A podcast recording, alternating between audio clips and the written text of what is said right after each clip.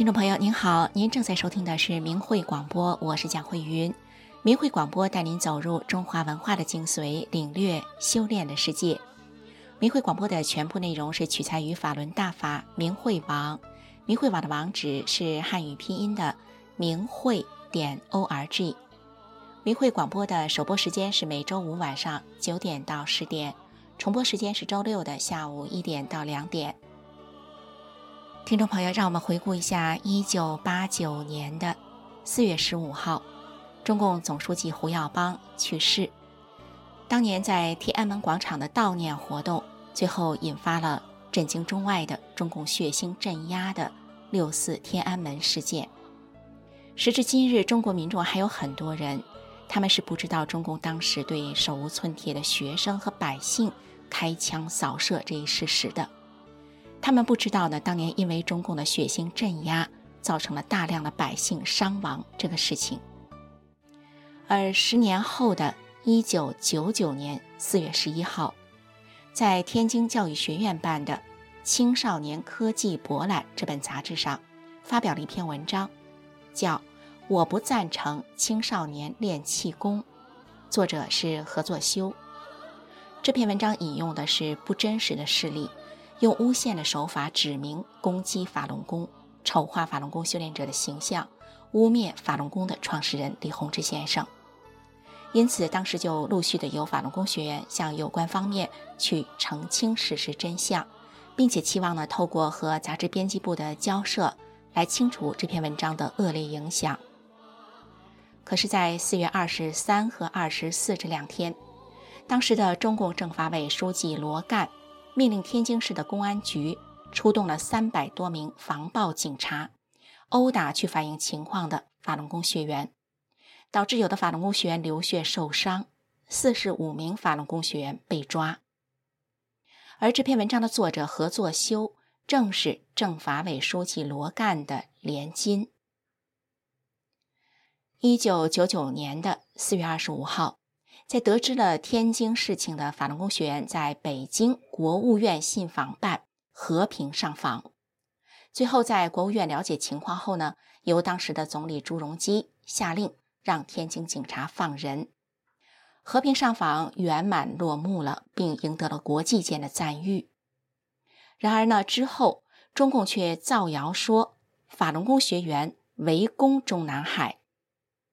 一九九九年四月二十五号那一天，上万名的法轮功学员上访的情况究竟是如何的呢？那接下来的法轮功真相节目带您一起回到现场。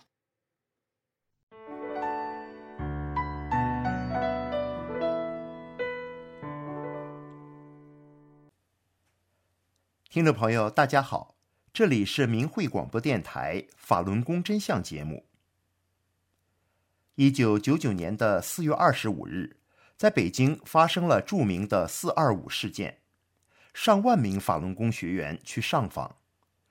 这件事的起因是在之前的两天，也就是四月二十三和二十四日，天津大批的防暴警察抓捕了四十五名去反映情况的法轮功学员。天津政府表示，公安部介入了此事。法轮功学员得去北京才能解决问题。四月二十五日是一个周日，上万名法轮功学员陆续前往了北京信访办。这个被国际社会称为规模最大也最理性平和的上访，却被中共当局称为组织严密的围攻中南海。真相究竟如何？我们听一听几位在现场的法轮功学员的描述。第一位在五十年代后期曾留学苏联，他在一九九五年开始修炼法轮功。他回忆当天上访的情况说：“一九九九年四月二十五日早上，我骑着自行车前往国务院信访办，九点到西四的时候。”我看到大街两旁摆满了自行车，于是我也把车放在了那里。我走到信访办所在的府右街，那时已经聚集了大批大法学员，在武警引导下，分别站在府右街马路的两旁。我加入到马路西侧行列之中，离中南海信访办大门只有几十米远。不久，顺着福佑街马路的队伍已不止一公里长，仅福佑街就得有一万人。向北，东西向街道的学员从西四一直排到北海公园，总有几里地。我的左侧是十几位从天津赶来的大法学员，右侧是几位从乌鲁木齐乘飞机赶来的学员。大家都很安详，静静地站着。前边的情况是通过人传人传过来的，只是越传剩下的话越少。第二位则是当时正在中科院读博士的一名法轮功学员，他的描述是这样的：府右街和附近的街道两边站了许多学员，大家或站或坐，没有和行人交谈，有的手里捧着书在看。人虽然很多，但没有阻塞交通，也没有喧哗声。马路上骑自行车上班的人们如往常一样的赶路。我穿过西安门大街，进到南边的城区，小区里也有许多人。公厕旁边等着上厕所的人排着十多米的队伍，秩序井然。我是第一次来这里，连门在哪里都不知道，心想先转一圈，希望遇到认识的同修。沿途我没有看到我认识的学员，倒是随处可看到一些年轻人拿着对讲机在报告情况，衣着和普通人差不多，可能是便衣。第三位是一名法轮功女学员，她回忆了当天看到的一个具体的事情。当时现场男女警察一批批的轮换，虽然大法弟子数以万计。但纪律出奇的好，所以警察轻松的在街上走来走去。下午，京郊各县的官员奉命赶到现场。一个自称是延庆县县长的人询问一个女农民：“你们放着地不种来这里干什么？”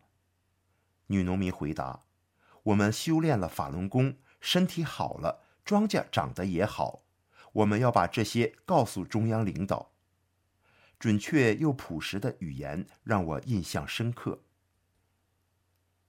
当晚九点钟左右，得知上访问题得到了解决，大家自觉地清理干净垃圾后，就平和迅速地离开了。但由于外地来的学员多数是被当地政府组织车辆接走的，所以参与进京上访的学员被记录在案。而这些广大善良的大法弟子绝对想不到，两个多月以后将会面临一场长达数十年的残酷迫害。从上面的几位描述中，听众朋友，这些现场画面，您会觉得是所谓围攻中南海的场景吗？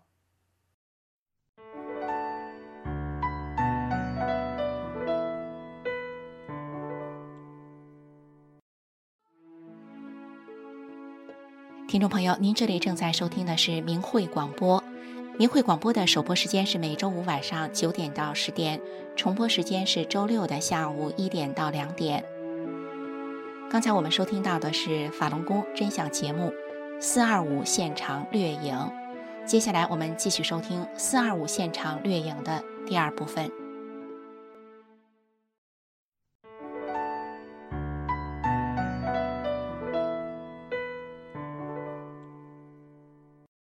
一九九九年的四月二十五这一天，在北京发生了著名的“四二五”事件，有上万名的法轮功学员去北京上访。这个被国际社会称为规模最大也最理性平和的上访，却被中共当局称为了组织严密的围攻中南海。那么真相究竟如何？我们听一听当时在现场的北京法轮功学员童心。他的亲身经历。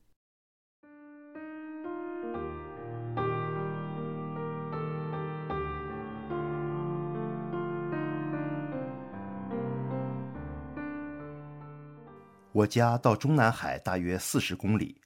凌晨三点半，我就和妻子同修骑自行车出发了。天亮时进城，我们是去的比较早的。到府右街北口时，人还不多，有的外地同修连夜赶来，所以到的比较早，都互相打听着怎么走。随着人越聚越多，警察就引导着人流往前走，我们也顺着路的西侧便道往南走，最后停在了中南海大西门的正对面。现场大家没有喧哗，非常有秩序，只是静静地站着，明确表示我们不是静坐示威，就是反映情况。站累了的或吃东西的，就到后边坐一会儿。一开始，马路中间公交车都在顺利的通行，后来警察封锁了两边的路口。现场警察很多，每隔十米左右就站着一个，看得出是临时调来的。开始他们很紧张，上级一定和他们说的很严重，但很快他们就放松下来了，因为他们也感受到了这里只有安然祥和的感觉，没有一丝攻击性。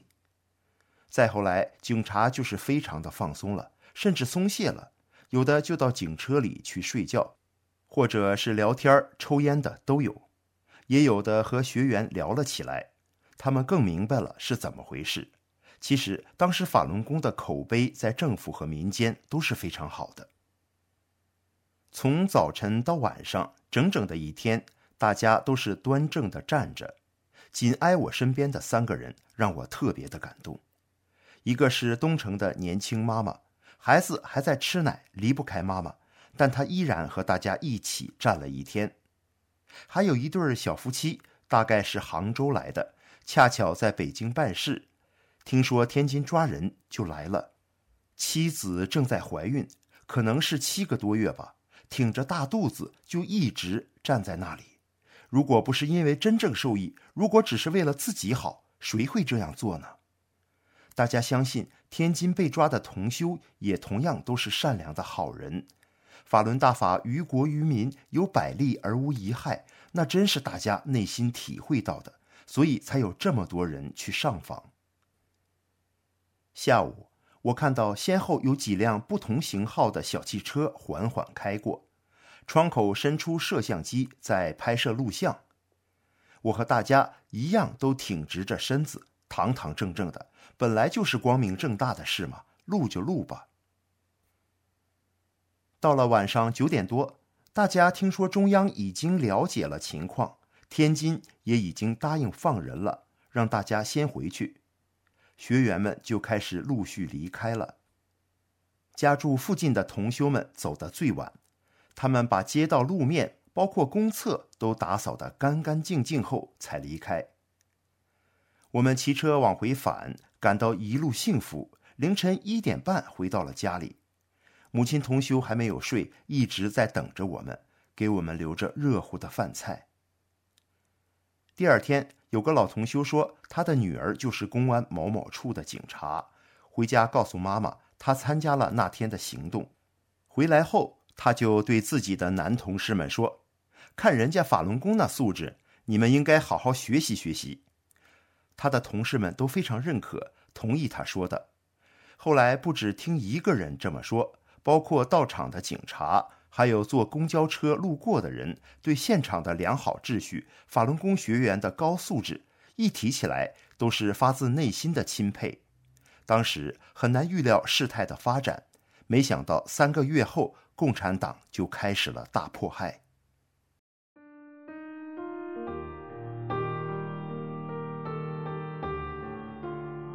听众朋友，这里是明慧广播电台法轮功真相节目。以上为您带来的是“四二五”事件亲身参与者的描述。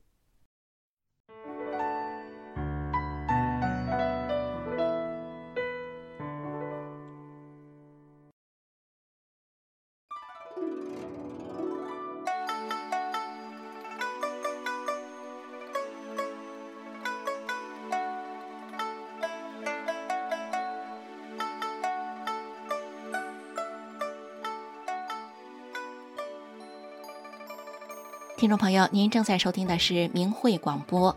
明慧广播的首播时间是每周五晚上九点到十点，重播时间是周六的下午一点到两点。听众朋友，从八九六四的真相，至今仍然在中国国内被掩盖这个现象来看，我们不能否认中共掩盖真相的能力。希望从刚才的节目中，听众朋友你能够获得了更多关于四二五的真相。或许有些人会觉得啊，那一天去了一万多人去上访，这么多人怎么可能是没有组织的行为呢？事实上，法轮功学员都是按照真善人去修炼自己的，因此为了一样在真善人的要求中努力做好人的其他法轮功同修们去呼吁。这是件很自然的事情，而根据中共内部统计，当时中国修炼法轮功的人数已经达到了七千万人到一亿人之间。在人同此心、心同此理的情况下，不用特别去组织，去了一万多人，从比例上来说呢，并不多，因为练的人多嘛。另外，根据当时国际间的媒体报道。国际社会不仅肯定了国务院当时的开明作风，国际媒体同时注意到了上万的上访群众，但是呢，却没有喧哗和激昂这个现象。甚至呢，当民众离开之后，现场没有垃圾，街道干净整洁。这些现象呢，都成为国际媒体当时的报道内容。当年国际社会对法轮功几乎是并不了解的。但是国际媒体已经注意到了这群上访的中国民众高素质的文明表现。为什么上万人上访却又能有这些现象呢？因为修炼法轮功不仅有很好的祛病健身的效果，同时呢，他还要求学员们要提高心性，在依照真善忍的要求中，逐步的提高自己的生命境界。也就是说。是因为法轮功是注重心性修炼的高德大法，这也是为什么法轮功从一九九二年公开传出后，短短几年的时间就有这么多人修炼的原因。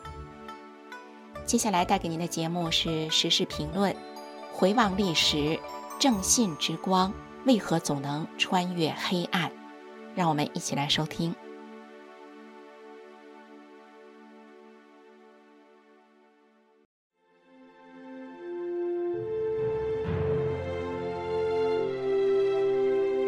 请听明慧广播电台时事评论。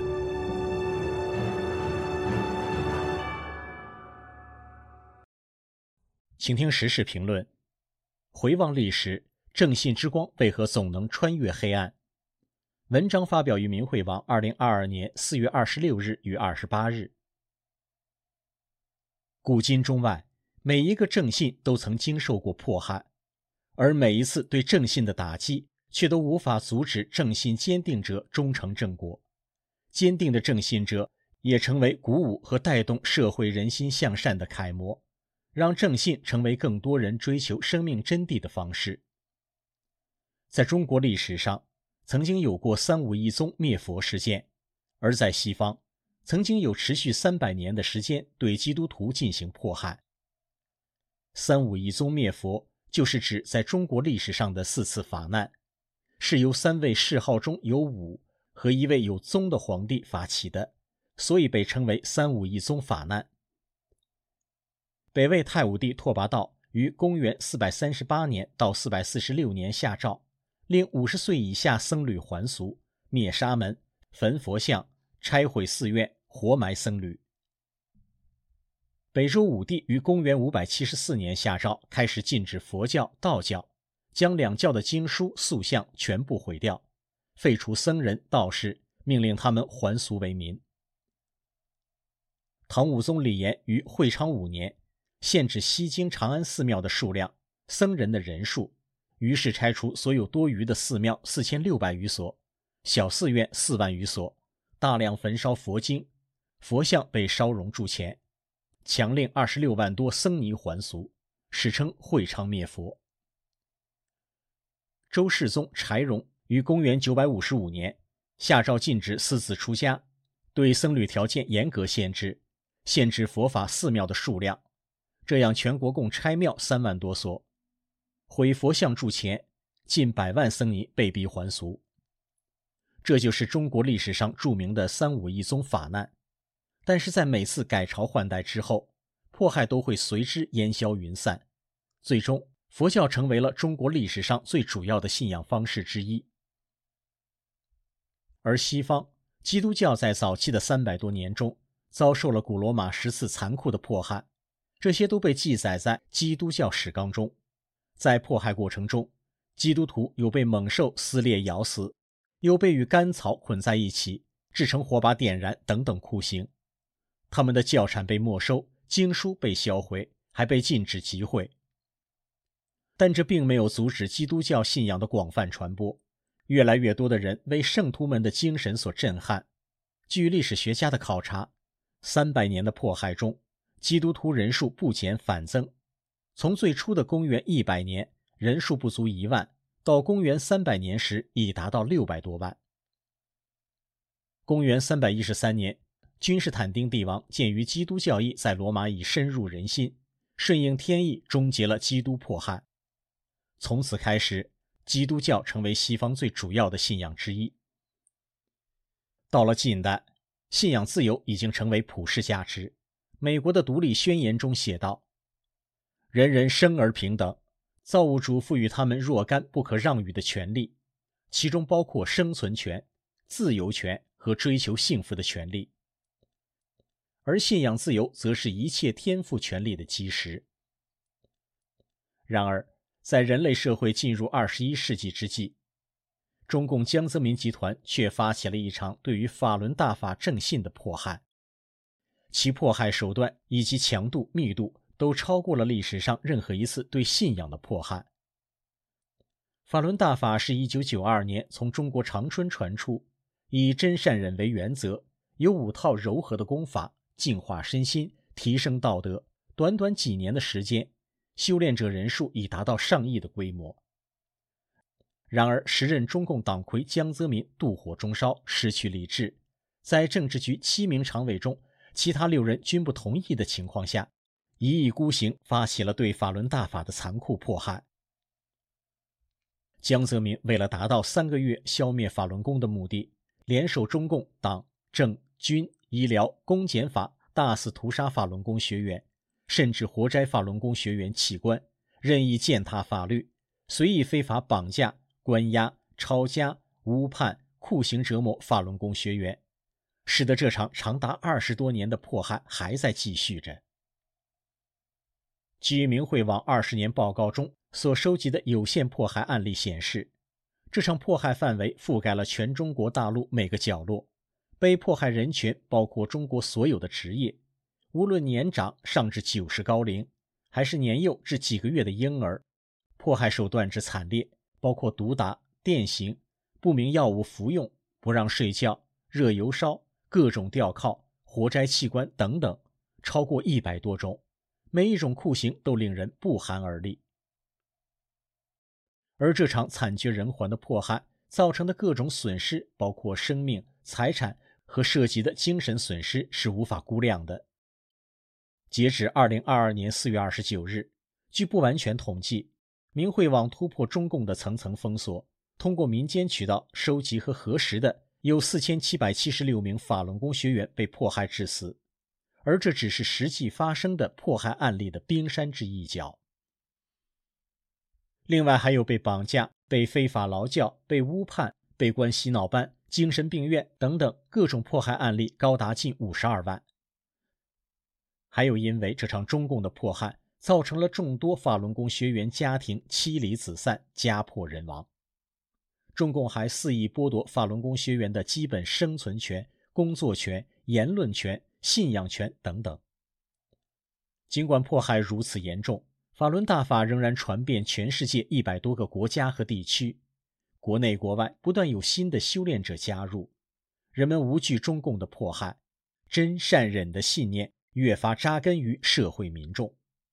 目前，对于中共迫害法轮功的谴责已在国际社会形成普遍的共识，结束迫害，还法轮功学员以自由，已成为全球性的人权与人道命题。虽然佛教被三武一宗摧残迫害。基督徒遭到古罗马帝国三百年的迫害，但是最终佛教在东方盛传，基督教在西方盛传。历史运行的轨道从来没有发生改变，历史在重复。法轮大法同样因为没有迫害的残暴而停止红传，反而越来越深入人心。这是因为正信之光总能穿越黑暗。在这至为关键的时刻，希望有良知的人。在历史的岔道口，千万要守住善良，才能有美好的未来。以上的时事评论内容选编自文心的评论文章。回望历史，正信之光为何总能穿越黑暗？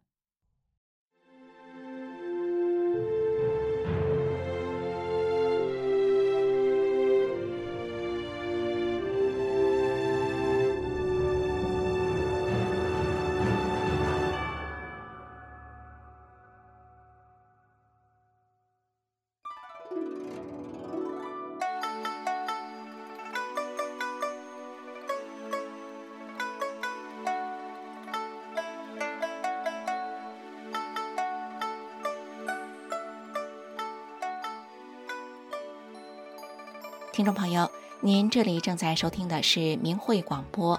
明慧广播的首播时间是每周五晚上九点到十点，重播时间是周六的下午一点到两点。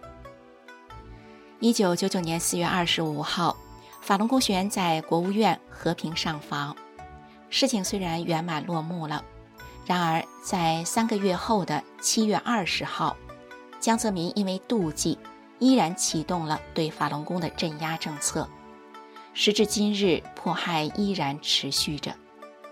希望听众朋友们，您听了前面的两个节目后，已经能够稍微有些理解，为什么这么多法轮功学员在遭受着迫害中，依然不放弃自己的信仰，依然坚持修炼法轮功。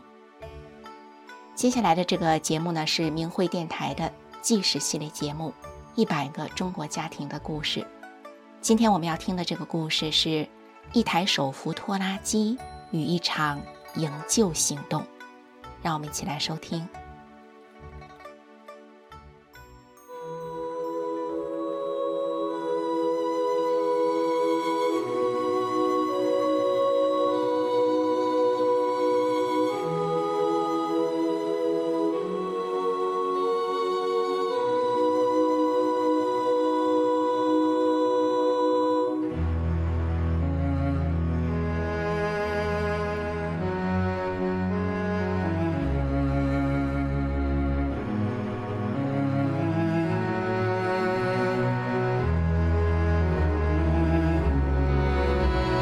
听众朋友您好，欢迎您收听明慧广播电台制作的纪实系列节目《一百个中国家庭的故事》。有这样一群平凡的人，他们就生活在你我之中，遍布在社会的各个阶层与行业。面对生活，他们真诚；面对名利，他们淡泊。但是这群人又如此的不平凡，因为他们所经历的曲折和磨难。远远超过一般人的想象。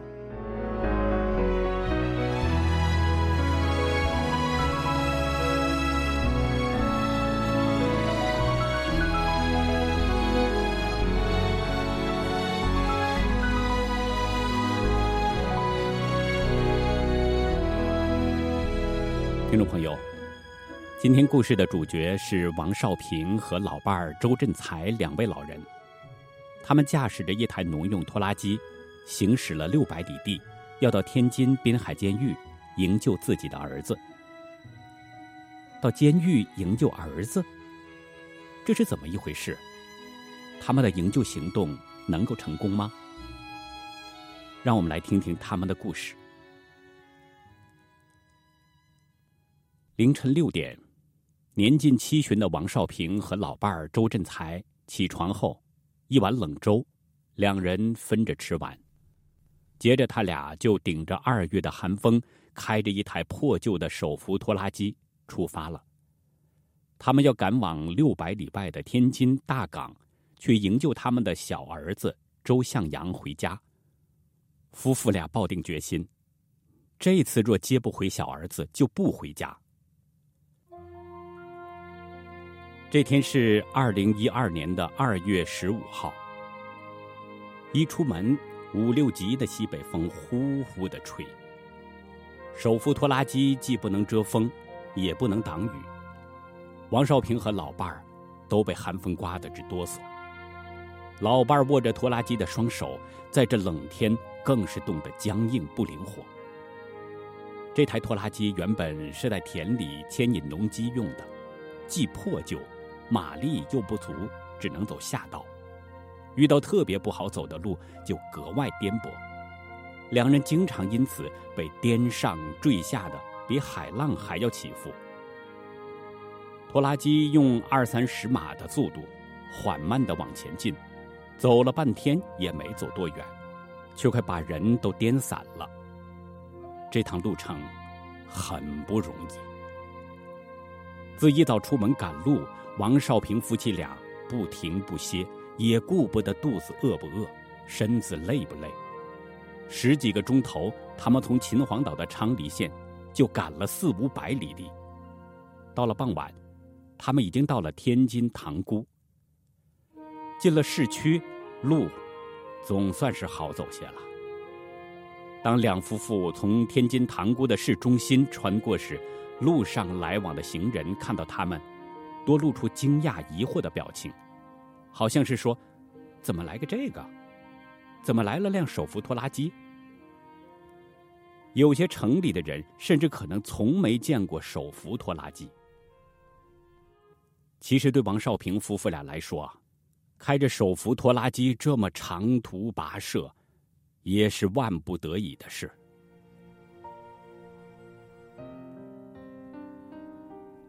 原来，自一九九九年中共迫害法轮功后，王少平全家，包括老伴儿、大儿子、大媳妇、大女儿，还有小儿子向阳，都因为修炼法轮功而遭受迫害。他们先后都因此被关押监禁，也不知因此被警察抄家了多少次，家里的财物几乎都被抄走了，连屋里的炕都被拆了，家已不成家了。警察还曾用手比划着对别人说：“他们家那两个大院儿草都长老高了。”如今的小儿子向阳被关押在滨海监狱。向阳的身体虚弱，随时有生命危险。老两口前不久就为向阳申请保外就医而来回奔走，但监狱却罔顾人命，推脱否决了。眼看着儿子已经命在旦夕，老两口决定，非得再度赶往监狱营救儿子不可。于是经济拮据的他们商量着，开着家里这台老旧的农用拖拉机上路，用拖拉机拉着拖车，抵达监狱后，可以在拖车上用塑料布和草帘子搭个车棚，如此一来就能稍微降低夜晚的严寒。这样，他俩晚上。就可以在拖车上休息，也才能够坚持在监狱门口营救儿子。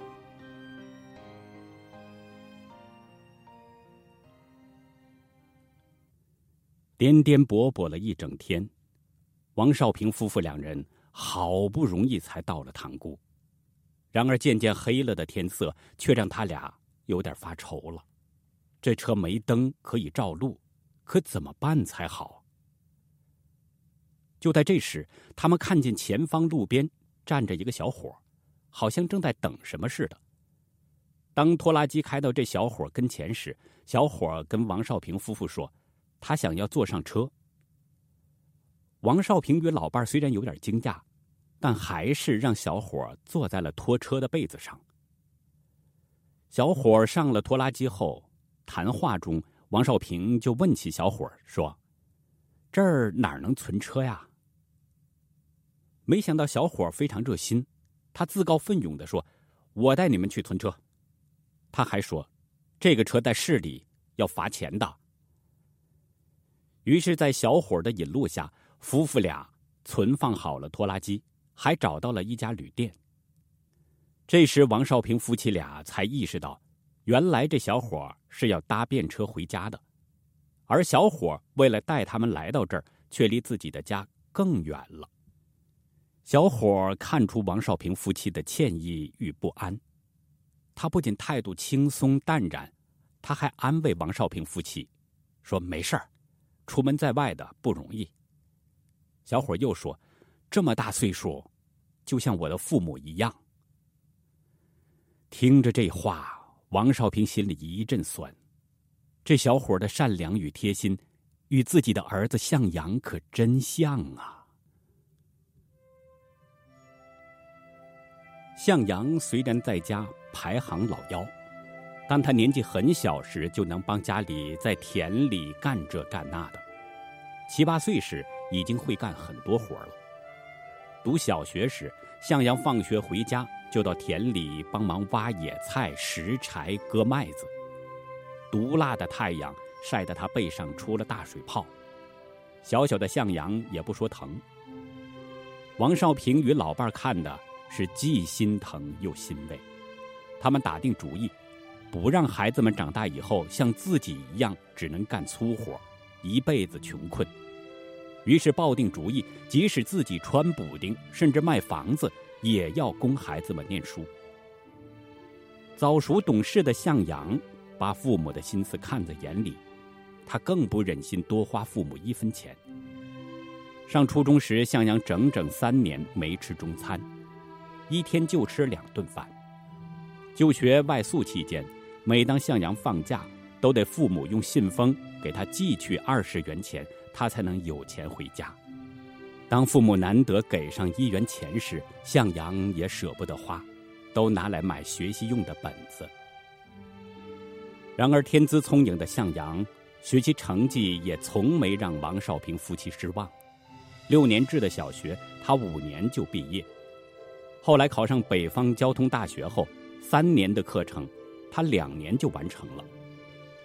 毕业后，向阳被分配到令人羡慕的天津铁三院工作，又受到工作单位的栽培，到天津大学进修。在获得建筑公管专业和经济投资专业双学历后，勤奋向上的向阳还自学考取了全国首批的造价工程师资格。这个造价工程师在当时整个中国才只有六十位。这时候的向阳可以说是前途一片看好。王少平每每想起向阳的这些点滴往事，心里总是又骄傲又欣慰的。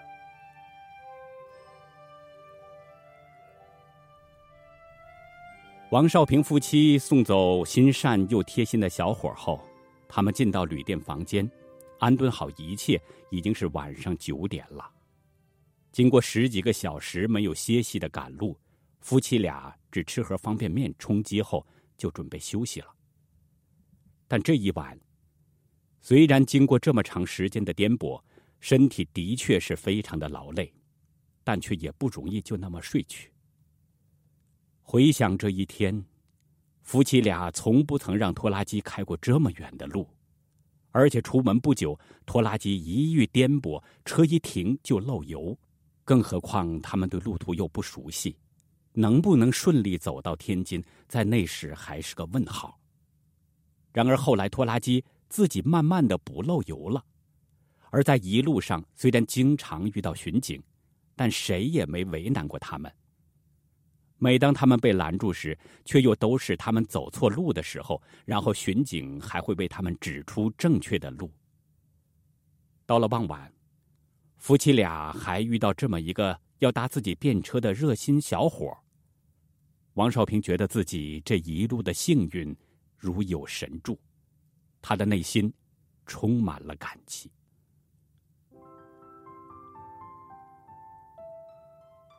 王少平想起自己在一九九六年开始修炼法轮功时，那时乖巧孝顺的向阳跟王少平说：“我是学科学的，是无神论者。”儿子向阳不想学，但王少平练功后几十年无药可医的腰痛，奇迹般的痊愈了，向阳很开心。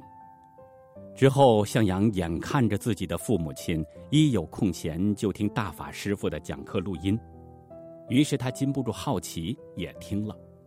自此之后，原本无神论的向阳也跟着父母一起修炼了。修炼后，向阳就按照真善忍来做人做事。在单位里，向阳干的活最多。有大型项目，单位的老工程师都特别指定向阳来负责。向阳是造价工程师，造价工程师是可以下决策、决定项目预算的。但是向阳他却从不收红包，不借着权力捞取好处。王少平还记得那时有人给向阳送礼，一小书包的钱，向阳都不要。而比向阳晚来单位的工程师，那时都买了三套楼房了呢。但是不收回扣红包的向阳，他领取的单位奖金却是最多的，因为他专心在工作上。表现出色，深受领导赏识。那时单位领导到家里来，他们都开心地对王少平说：“向阳是人才啊，工作能力强，兢兢业业的，大伙儿都喜欢他，也需要他。”听众朋友，然而就是这么一个有为又有操守的青年，如今却被关在监狱里，难不成当今的世道已经颠倒了？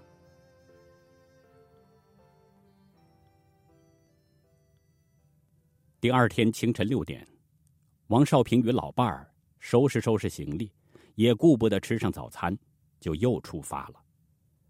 迎接他们的依然是寒风刺骨，拖拉机依然是缓慢的前行着。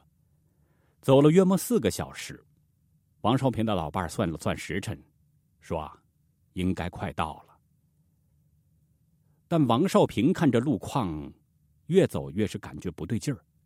后来他们确认，自己是走错了，迷路了，让不熟路况的夫妇俩一时间不免心焦了起来。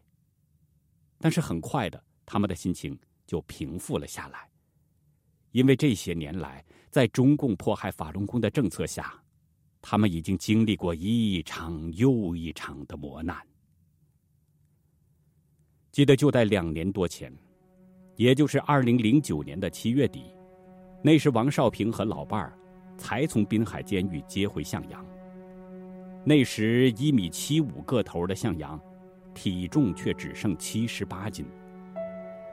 向阳当时是瘦的完全脱了相，连路都无法走。王少平见了儿子这般模样，是心如刀割。当时监狱对向阳酷刑折磨。让他放弃修炼，向阳因此长期绝食抗议迫害而性命堪忧，因此才被允许保外就医的。幸好回到家里，向阳随着修炼法轮功，他神奇的恢复了健康，人又活了过来。但是没想到一年多后，向阳又无端被绑架回了滨海监狱。现在被关在监狱近一年的向阳。又再度因绝食而处于生命垂危的情况，他每分钟的心跳只剩四十下，而且骨瘦如柴的他已经虚弱的不能灌食，也不能输液，随时都可能丧命了。然而监狱竟然仍推脱不理，不让保外就医，也不让律师探视。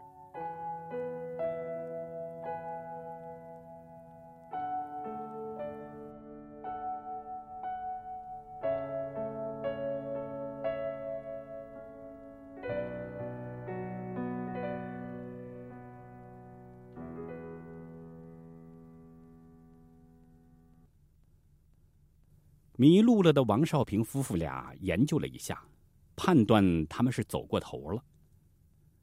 寒风里，他们费劲的将拖拉机转过头来往回开。他们循着原路，最终终于找到正确的路。他们来到了大港，这时他们夫妻俩发现，自己真的是累了。休息了一晚，隔天一早，夫妻俩就来到了滨海监狱。滨海监狱那时没改名，还叫港北监狱。他们在监狱对接停好拖拉机，按照原来的计划，他们用塑料布和草帘子在拖拉机上搭建个棚子，还在草棚上牢牢的绑上一条横幅，横幅上写着“尊重生命，尊重人权，尊重法律”。他们还用白布做了两件坎肩式的壮衣，夫妇俩分别把壮衣套在身上。在白色的壮衣上，他们一笔一画，端端正正的写着：“尊重生命，尊重人权，尊重法律。”以及强烈要求释放儿子周向阳。壮衣的背后则写着。儿子因为信仰真善忍遭受冤狱，三百多天无吃无喝，随时有生命危险，监狱还不放人。不久后，监狱就发现了他们。监狱找来警察，有些警察拿着录像机，不停的对着夫妻俩录像。这天，天津气温突然下降。王少平与老伴穿着厚重的深色羽绒服，仍感到阵阵寒意。一个负责录像的年轻警察，那时冷得直哆嗦。王少平的老伴周振才见状，就把自己的羽绒服给年轻警察送了去。老伴对年轻警察说：“天这么冷，给你披上吧。”说着就把衣服披到警察身上。年轻警察披了一会儿之后，他好像意识到什么，就把衣服拿了下来，并给王少平老伴儿敬礼。王少平老伴儿给他批了几次，年轻警察就给老伴儿敬了几次礼。到了中午的时候，来了两个人，说车上的条幅违法。王少平夫妻让他们拿出法律规定，他们却蛮横地说：“我说你违法了。”于是王少平夫妻回说：“尊重人权，尊重法律，尊重生命，不违法。”这两人没话说，就说：“你别给我扯这个。”然后就动手强行要扯下横幅。王少平夫妻俩死拽着横幅，儿子还命在旦夕，他们不能就这样放弃营救。这时王少平悲伤的说。我儿子命都快没了，你们不解决问题还要欺负我们，我也不活了。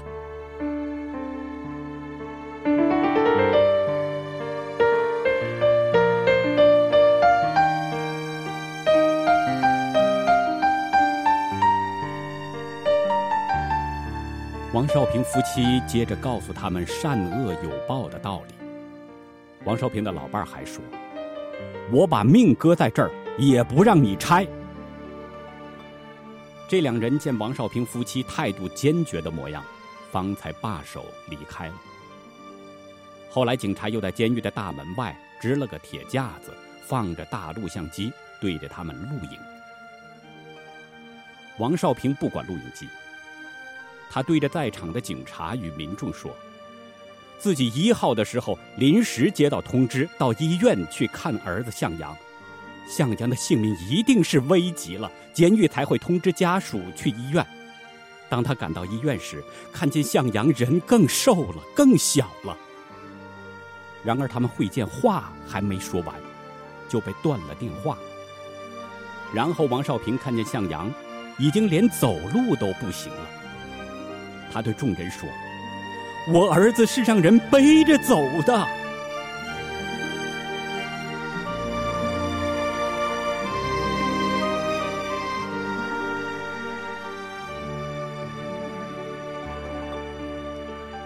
眼见儿子已经都这样了，王少平心急如火，要帮向阳办理保外就医。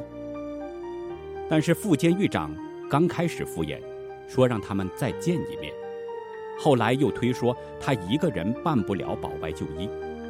更后来，副监狱长甚至说，医生说的要等人不行了才能保外就医。听了这话。这让身为人母的王少平如何不心惊？说到这儿，王少平询问在监狱门外的人说：“谁的儿子这样，谁不着急？”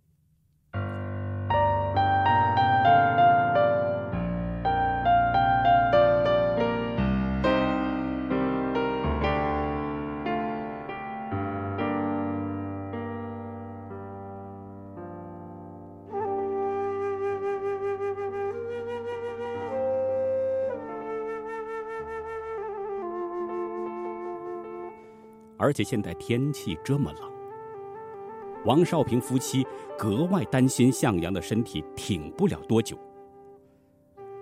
王少平还跟大家说起向阳的妻子，王少平的儿媳李珊珊。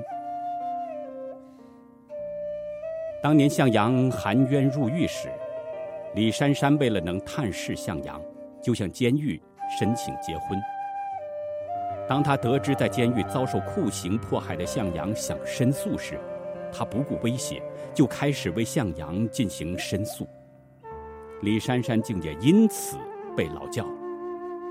在历经七年的磨难之后，李珊珊与向阳夫妻俩相聚却仅仅一年，向阳就再度被关进监狱。而坚贞大义的李珊珊，同时也被监狱报复陷害，现在再度被关进劳教所里。这对年轻的夫妻，一个青年才俊，一个世间少有的好女子，现在是双双被关押监禁了。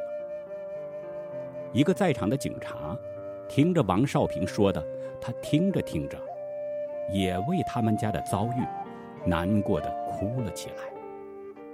当天下午，监狱把王少平老家昌黎乡政府的人都找来了，他们这个谈那个谈，轮着班的让王少平与老伴儿回去。但是王少平夫妻坚持要求他们解决问题。他们对来的人说。知道你们解决不了问题，你们就不要劝我们，应该帮我们向上反映。王少平乡里六一零的国保大队的公安局长都到了滨海监狱。面对各方来的人，不论是软言劝告还是强硬的威逼，王少平夫妻都不为所动。当问到是不是不放周向阳就不走时，王少平夫妻很坚决地说。是，不放，我们俩也就在这儿陪着了。两个老人那天就在监狱前站了一整天，有时在监狱大门口，有时站在长长的监狱围墙下。到了晚上，空旷的滨海监狱前，风变得特别大。有几个善心的民众过来关心他们，问老两口冷不冷。那晚的气温是零下十几度。王少平与老伴儿缩着身子，待在拖车上的草棚里。他们忍着低温，却安慰对方说：“不冷。”然而第二天，许多人给王少平夫妇送来了棉被、棉衣，还有送热饭、送各种食品的。有一个小姑娘，把她自己的围巾拿下来。然后给王少平围上，然后小姑娘又对着王少平说：“又好看又暖和。”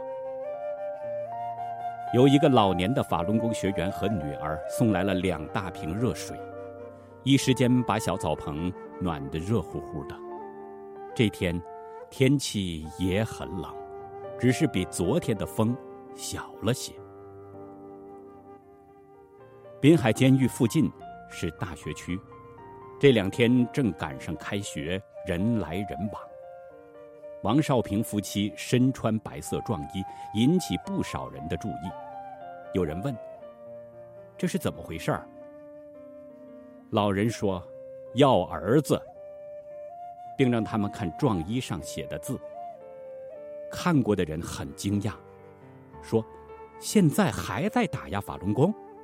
不少人给壮衣和他们的拖拉机棚车拍照，也有人看着两个老人在寒风中站立的凄苦模样，同情的落泪。在第二天，监狱对王少平夫妻俩更是严阵以待，监狱的四周和拖拉机前都派有便衣与刑警看着，还有不少警车及外地车子来回穿梭。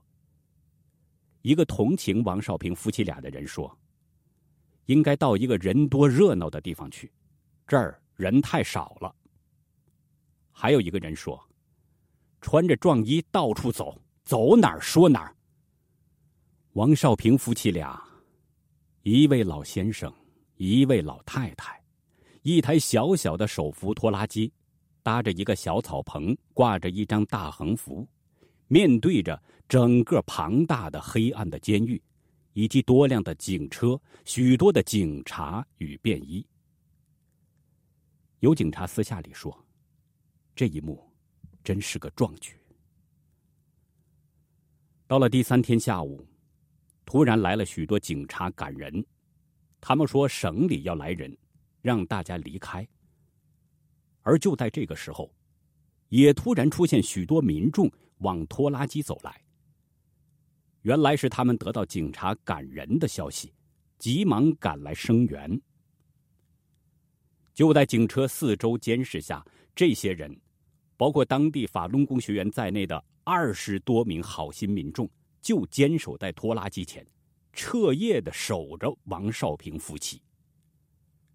当晚。大约在凌晨一点，监狱里突然冲出一队人马，赶走声援的人们，就强行把王少平夫妻俩抬上救护车，载往县政府招待所。王少平夫妻被关在了招待所里，他们夫妻俩就绝食抗议。五天后，虚弱的王少平与老伴儿被拉回老家，并遭到严格看管，不准许他们再到滨海监狱。然而，王少平在这样的情况下，依然设法写了一封公开信。这封信里，他呼吁着：“我们还在盼着向阳早日脱离冤狱，盼着善良的人能够给予救助，帮帮好人，救救好人。”王少平接着写道：“周向阳不只是我的儿子。”也是这片燕赵大地上的好儿郎。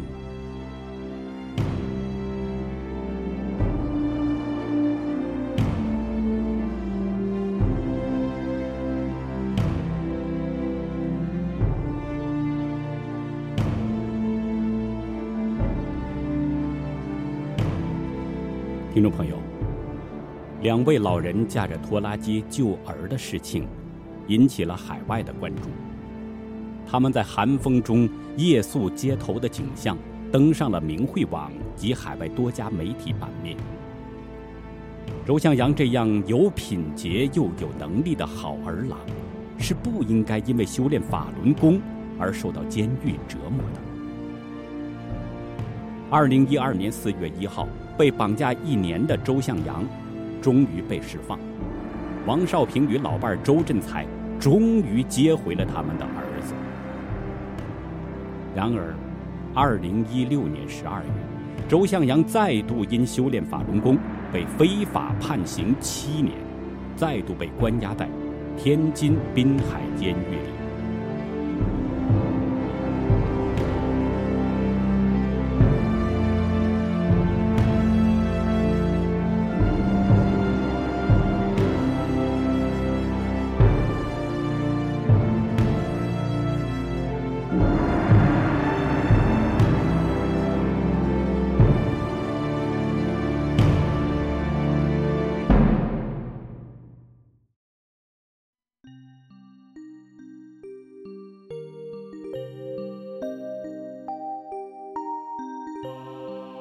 朋友，您这里正在收听的是明慧广播。今天一个小时的节目就到此结束了，我们下周同一时间空中再会。